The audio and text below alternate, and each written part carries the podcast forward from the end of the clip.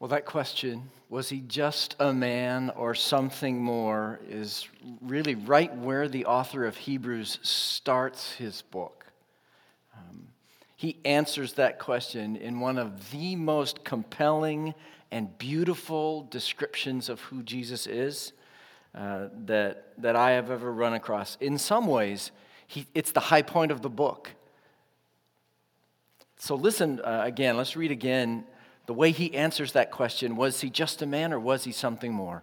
Long ago, at many times and in many ways, God spoke to our fathers by the prophets, but in these last days he has spoken to us by his Son, whom he appointed the heir of all things, through whom also he created the world. He's the radiance of the glory of God, the exact imprint of his nature, and he upholds the universe by the word of his power. After making purification for sins, he sat down at the right hand of the Majesty on high, having become as much superior to angels as the name he has inherited is more excellent than theirs. You know, it's interesting, he forgoes the usual introductions that accompany New Testament letters, things like, hi, this is Paul or Apollos or whomever or Luke. I'm writing to all of you Hebrews in Italy or whoever you are or wherever you are. None of that happens. Instead, he opens anonymously with this rich portrait of Jesus. And again, I think his anonymity serves to focus and exalt Christ all the more. And the very first thing he says, which is the context for this portrait of Christ that he gives to us, is that God speaks. Our God is a God who speaks to his people. In the past, he has done it often in a diversity of almost piecemeal ways through the prophets. Kent Hughes writes, the emphasis here is on the grand diversity of God's speech in the Old Testament. He says God utilized great devices to instruct his prophets. God spoke to Moses at Sinai in thunder and lightning and with the voice of a trumpet. He whispered to Elijah at Horeb in a still small voice. Ezekiel was informed by visions, Daniel through dreams. God appeared to Abram in human form and to Jacob as an angel. God declared himself by law, by warning, by exhortation, by type, by parable. And when God's seers prophesied, they utilized nearly every method to communicate their message. Amos gave direct oracles from God. Malachi used questions and answers. Ezekiel performed bizarre symbolic acts. Haggai preached sermons, and Zechariah employed mysterious signs. At many times and in many ways. I think of Isaiah at God's direction, wandering about naked. I think of Jeremiah wearing a yoke made for oxen and carrying it around his city. I think of Ezekiel laying on his side for a year, only at God's directive to get up and lay on his other side for another year. I think of his eating his meals cooked over cow manure.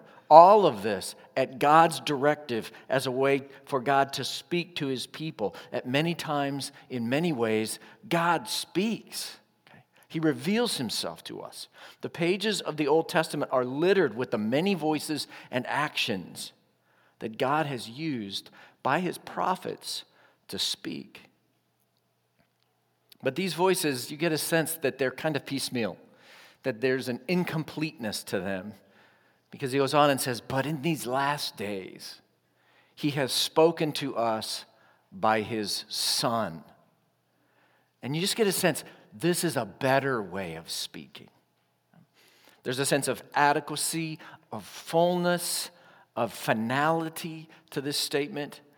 The revelation comes not by prophets this time, but by a son. You know, and there's something about sending a message by your son that really, really puts emphasis on it. It gives a weightiness to it.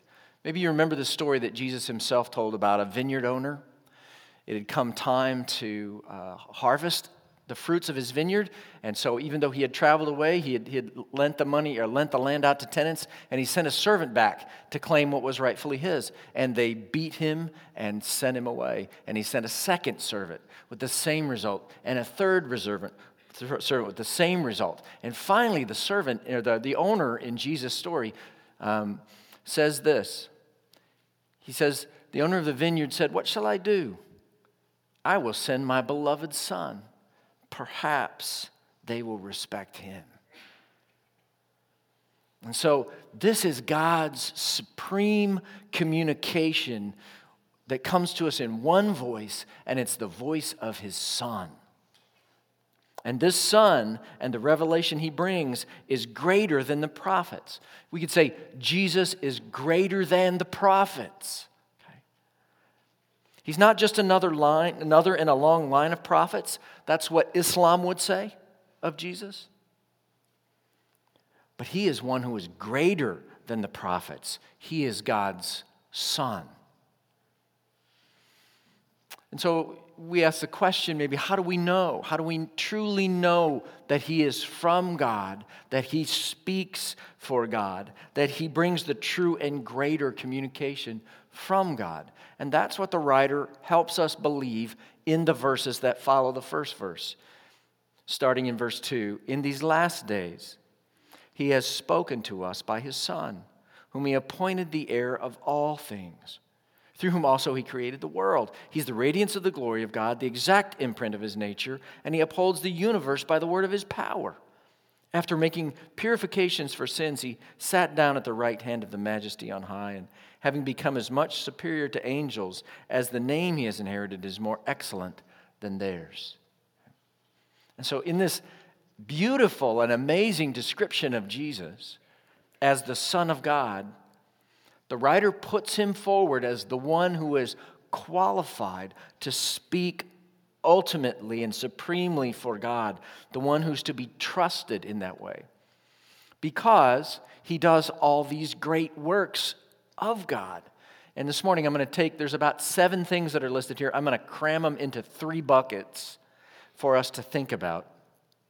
He clearly says that the Son was involved in creation of the world, right?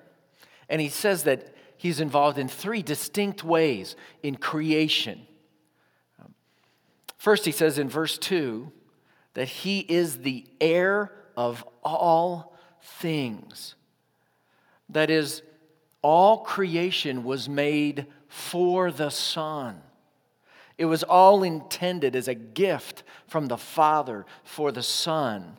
So everything you see every day, the beautiful sunrise this morning on the snow-covered streets and yards, you know, the North Carolina mountains, the beaches, the birds, the forest of Wake, as we call it, right? The lives of people around you each day, including the one you see in the mirror, including the ones that you hold dear. All things were created for the Son. Everything you see was made for the Son. He is the heir of all things. And so you figure, as an heir of such magnitude of inheritance, you get a sense this Son is greatly loved by the Father and wholly trusted with this kind of great inheritance. The Father gifts everything to him. Everything. He's a much-loved and wholly worthy heir to receive such an inheritance. So he's the heir of all creation. It's all made for him. And we also see a second thing about his role in creation. All things were made through him. It says, through him also he created the world. So he's not only the one the world was created for, he's the agent that God the Father used to create the world. When God spoke the world into existence in Genesis, the Son is that word that was spoken. And now he is the creative Word of God become flesh. And in a sense, he made it all, and all is made for him. Paul puts this almost identical thought this way in Colossians chapter 1. For by him, by Christ, all things were created. In heaven and on earth, visible and invisible, whether thrones or dominions or rulers or authorities, all things were created through him and for him. It's almost like Hebrews is explaining Paul here for us. It's like an exposition of his teaching for us. The same idea. He is the heir of all things. He's the maker of all things. Hebrews also says here that he is the sustainer of all things. He's the radiance of the glory of God and the exact imprint of his nature, and he upholds the universe by the word of his power. You know, one of the most astonishing discoveries that astrophysicists have made in recent decades is that if gravity, the force of gravity, were just 0.0000000 and a bunch more zeros, that is 1 trillionth of 1% stronger than it is. Okay.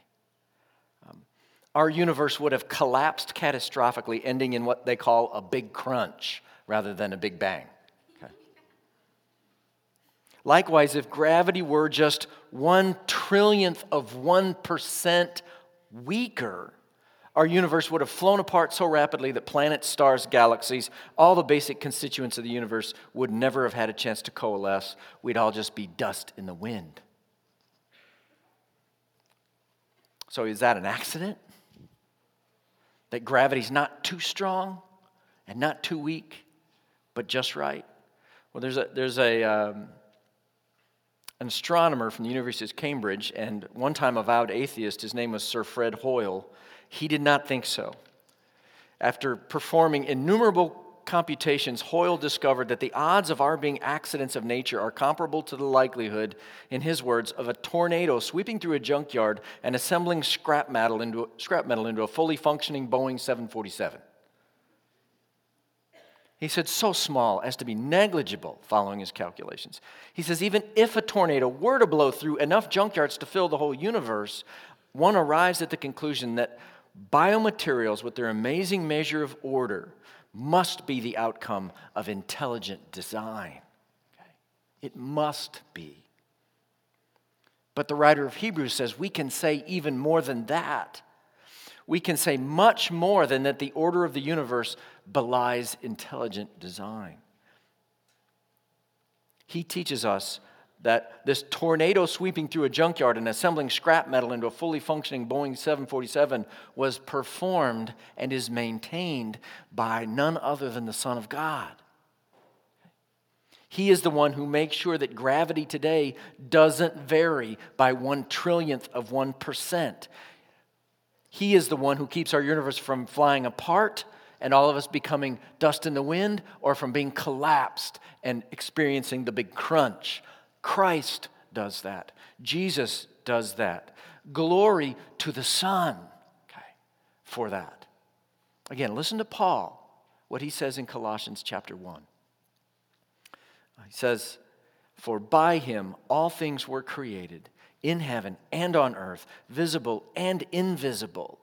Whether thrones or dominions or rulers or authorities, all things were created through him and for him, and he is before all things, and in him all things hold together." Paul says the exact same three things here.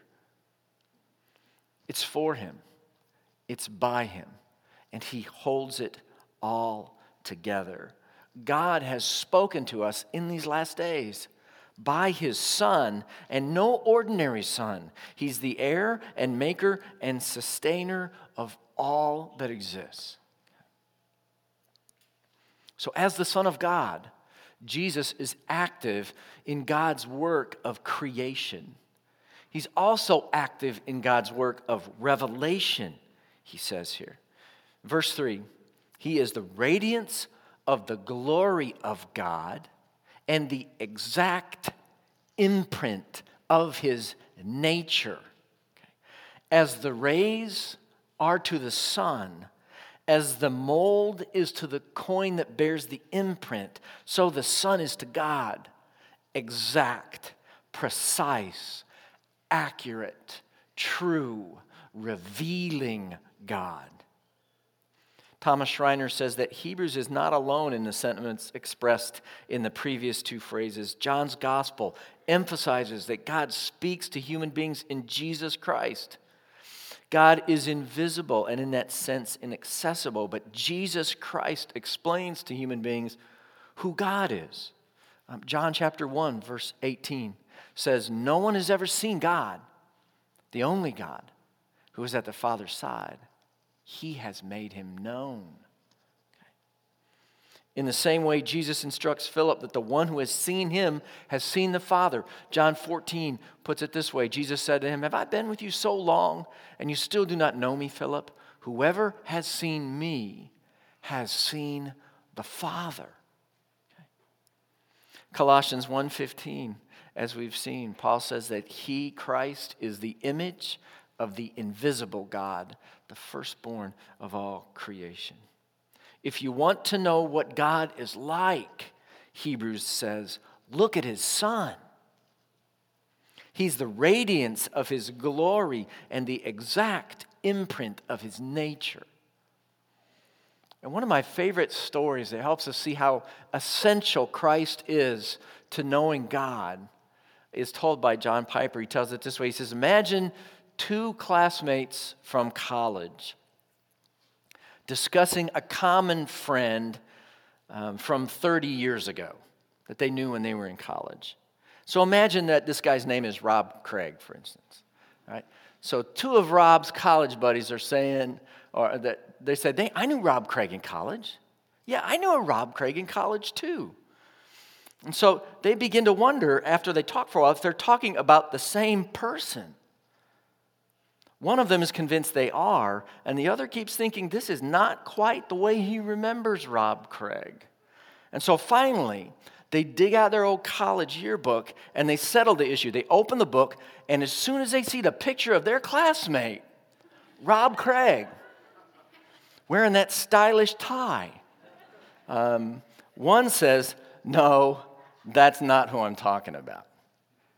That's not the same person at all. Okay. Jesus, John Piper says, as he is revealed in the Bible, is the picture in the yearbook whereby we know whether or not we're talking about the same God with someone else. Okay. When a Muslim and a Christian, he says, who have been discussing whether they're worshiping the same God, look at God in the yearbook, it settles the matter. No, says the Muslim, as he looks at Christ, that's not who I am talking about. But that is who Christians are talking about, right? We just saw it, John 1:18. No one has ever seen God, but the only God who's at the Father's side, that's Jesus, has made him known. John 14:8, Philip says, show us the Father. And Jesus says, whoever has seen me has seen the Father. Commentator George Guthrie says, one cannot separate the experience of looking at the brightness of a light from seeing the light itself because they're too closely associated. By analogy, to see the sun is to view God's glory or manifest presence. So as the radiance of his glory, the sun is the manifestation of the person and presence of God. A simpler way to put it would be this, a bumper sticker that expresses the idea. No Jesus, no God. Okay? We could extrapolate on it. We could say, no Jesus, no God. Another way, that Christ is the only way we can know what God is like. He is the sole provision that the Father has made to show himself to us. Consider John 5:23. This is a consistent teaching in the New Testament. Whoever does not honor the Son does not honor the Father who sent him. 1 John 2, no one who denies the Son has the Father. Whoever confesses the Son has the Father also. 2 John says, everyone who goes on ahead and does not abide in the teaching of Christ does not have God. Whoever abides in the teaching has both the Father and the Son. Jesus came to reveal the Father to us. He is the radiance of his glory, the exact imprint of his nature. He is the way, the truth, and the life. No one comes to the Father but through him. He does the work of creation, he does the work of revelation, and he does the work, the writer of Hebrews is going to tell us, of salvation. Look again at verse 3. He is the radiance of the glory of God and the exact imprint of his nature. He upholds the universe by the word of his power. And after making purification for sins, he sat down at the right hand of the Majesty on high. He made purification for sins. How many of you are familiar with the 5-second rule? Okay. Drop a cookie. You got 5 seconds to pick it up. Right? That is the idea behind it.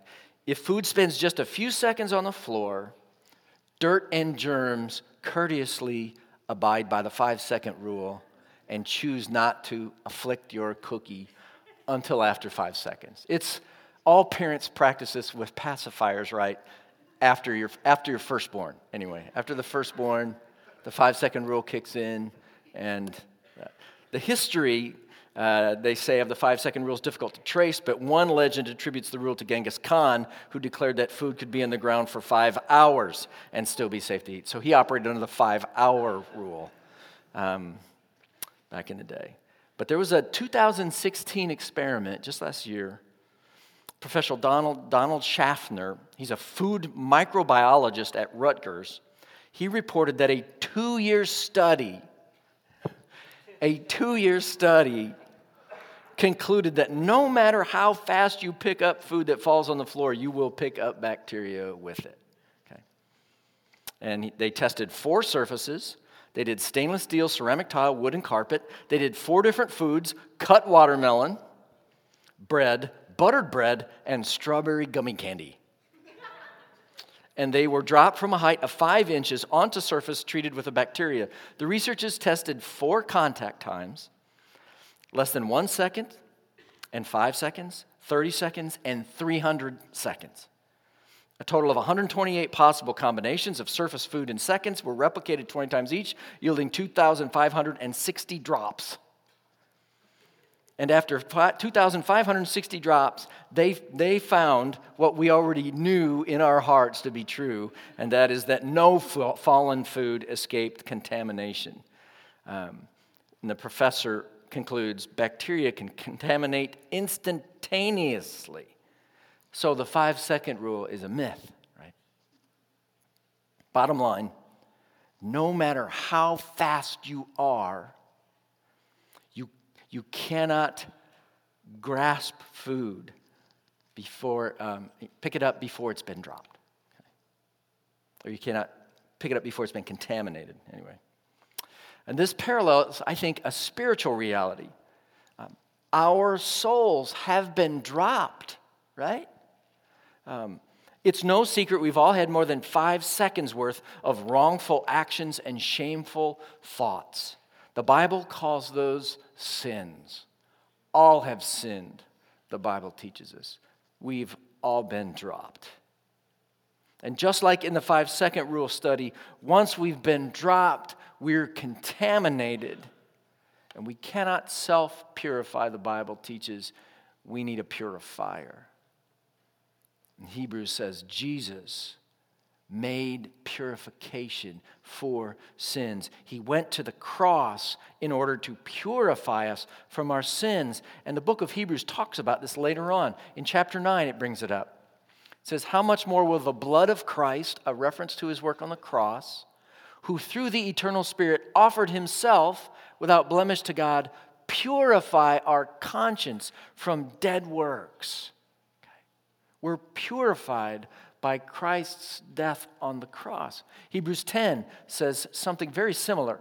Brothers, since we have confidence to enter the holy places by the blood of Jesus, again, the death of Jesus, by the new and living way that he opened through us through the curtain, that is, through his flesh, and since we have great priest, another reference to Jesus, over the house of God, let us draw near with a true heart in full assurance of faith, with our hearts sprinkled clean, purified from an evil conscience, and our bodies washed with pure water.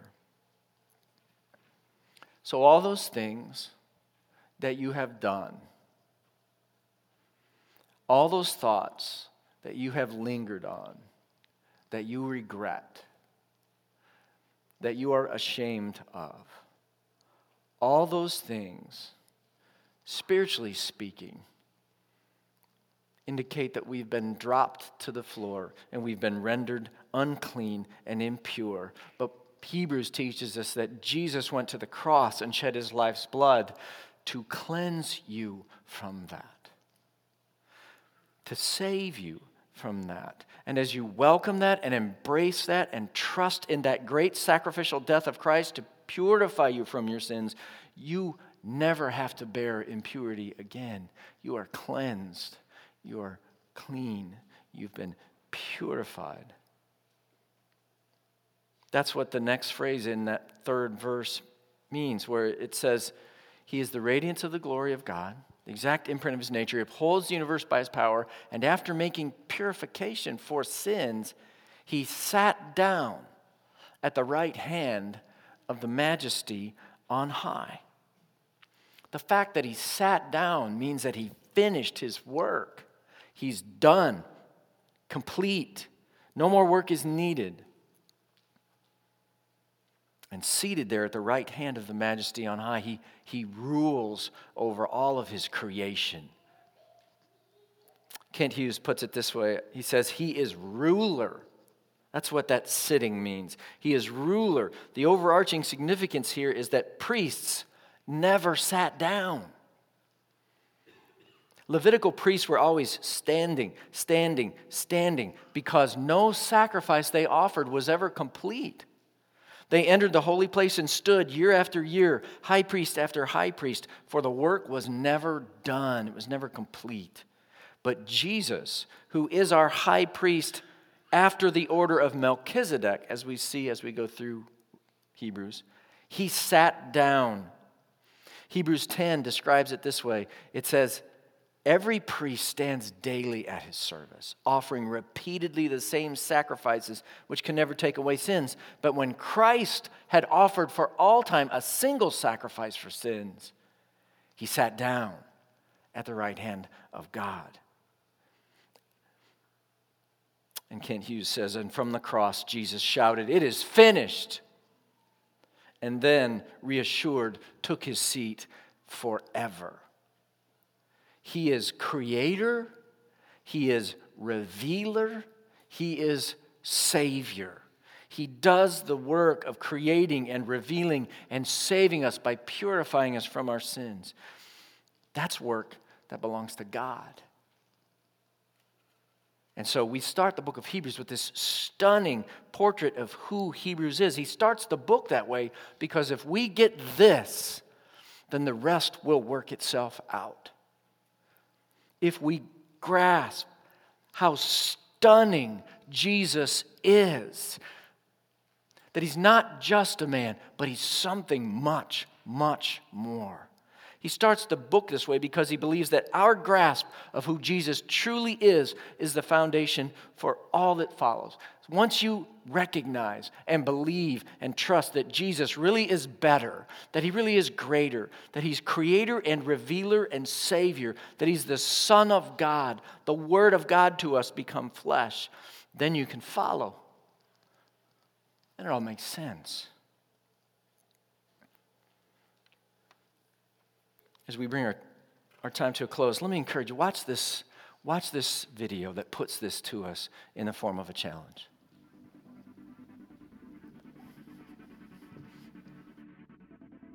I've got 5 minutes to convince you of one thing. Altogether, it's 13 letters, 3 words, and 1 complete sentence. And I hope you never forget it. In fact, I hope it haunts you. I hope you always remember these 13 letters, these 3 words, and this 1 complete sentence. Jesus is better. You say, better than what? I say, better than everything else. He's better than any passing dream you might be chasing after. He's better than any worldly ambition that may have captured your devotion. He's better than anything that could distract you from doing what you were created to do. Jesus is better. He's better than a 6-figure salary. He's better than a 3-story home.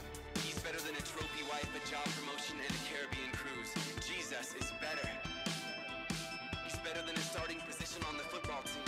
He's better than a lead role in the spring musical. He's better than a 4.0 GPA, a college scholarship, and a nomination to homecoming court. Jesus is better. He's better than money, cars, clothes, sex, entertainment, achievement, and popularity. He's better than anything this world can offer you. Jesus is better. He's better than any person that has ever walked this earth. Wiser than Gandhi and smarter than Einstein. He's more holy than Muhammad and more spiritual than Buddha. He's more eloquent than Shakespeare and more creative than Mozart. He's more powerful than Napoleon and more compassionate than Mother Teresa. Jesus is better. The Bible says he's better than Adam, better than Abraham, better than Moses, David, and Mary. He's better than the angels, better than the demons, better than any prophet, priest, or saint. Jesus is better. And there will be times when it's hard to believe. Times when it doesn't feel like Jesus is better. The world will hate you, your flesh will fight you, and the devil will lie to you. Storms will come.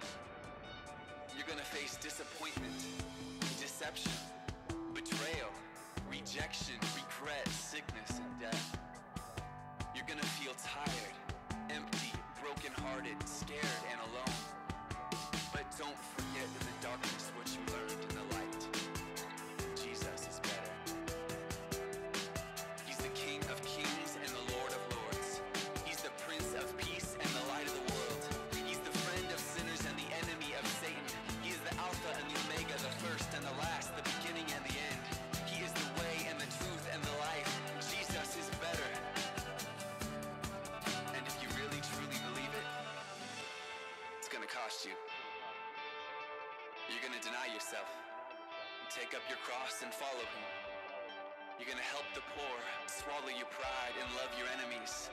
You're gonna read your Bible when you'd rather watch TV. You're gonna pray when you'd rather sleep. You're gonna serve when you'd rather be served, and you're gonna speak up when you'd rather be silent. But when it's all said and done, you won't regret it. You'll say, it was worth it. Jesus is better. I consider everything a loss compared to the surpassing greatness of knowing Christ Jesus my Lord, for whose sake I have lost all things. I consider them rubbish that I may gain Christ. Jesus is better. So my hope for you isn't that you're safe, successful, and well-liked. Sometimes those are the very things that get in the way of you learning the one thing you can't afford to ignore, that Jesus is better. So if being unsafe, unsuccessful, and unliked is what it's going to take for you to see that Jesus is better, well then I'll pray that your life is filled with danger, failure, and persecution. Whatever it takes, I want you to